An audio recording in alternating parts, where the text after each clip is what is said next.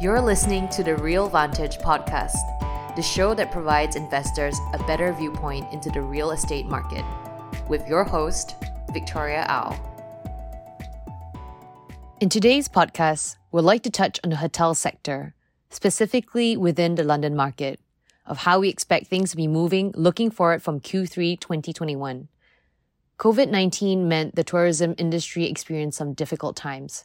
However, after the reduction in sanitary restrictions, economic and touristic activities are starting up again. It's no wonder we are seeing the hospitality sector drawing more and more private and institutional investors, as it is expected to offer attractive returns on investment.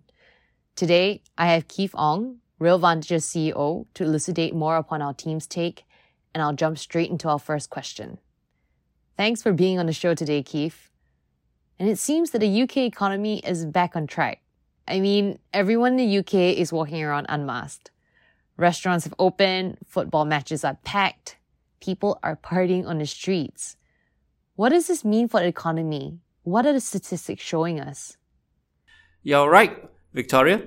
With the vaccination program well underway in UK, 82% is fully vaccinated, 90% of population having received one dose, well, and the corresponding easing of social distancing measures, um, a combination of excess savings, pent up demand, and a range of government incentives.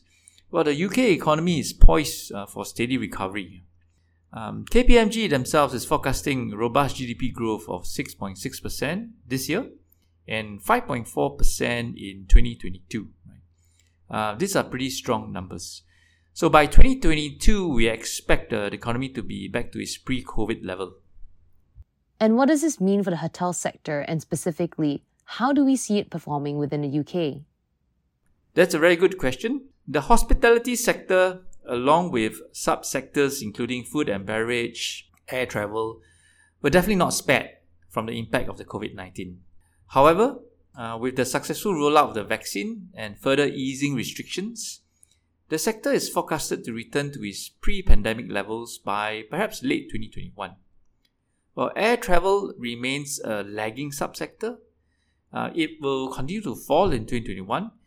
But according to KPMG, uh, followed by strong growth in 2022, the sector is expected to recover strongly. Um, experts such as CBRE, McKinsey, STR see that the broader hospitality sector should recover back to its pre pandemic level by 2023 and 2024. So, what I'm hearing is that with the easing of pandemic restrictions and increase in travel, we can expect to see more tourism both domestically and internationally. How do you see this affecting the hotel property sector in London? Certainly, there will be positive effect on the London hotel sector. The sector itself, with international and domestic tourism has always had a very uh, prominent demand, uh, particularly in the upper and luxury segments. And we think this, this segment should benefit strongly as uh, tourism returns. Well, previous statistics have shown that uh, demand in this segment has always been strong. Leveraging on the robust and consistent occupancy rates from 2015 to 2019, uh, we can safely say that as the pandemic goes into remission, we can expect very strong and sustained recovery for the financial health of London's uh, hotel population.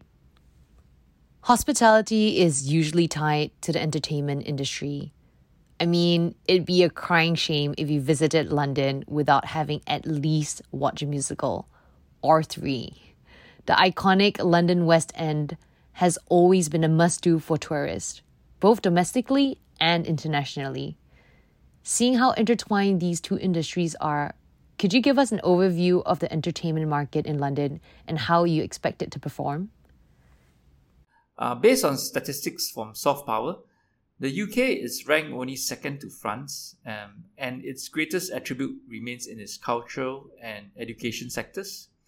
Uh, for example, the British art uh, scene, the film, music, and sports retain uh, global appeal uh, even at present times.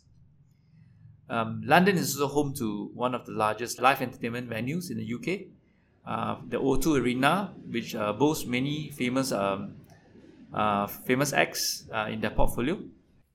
Coming to the key question that I'm sure is on every real estate investor's minds. How about hotels as an investment? How do big investors view the sector? Since the onset of the pandemic, uh, leading global brokerage firms, uh, CBRE, has observed a shift in the type of capital seeking hospitality investments. Opportunistic funds and family offices are taking a view beyond the immediate term um, and they are looking towards um, placing money into this sector. Well, despite the 60% reduction in investment volume in 2020, hotel prime yields in London have been resilient increasing by just 25 basis points over the challenging period.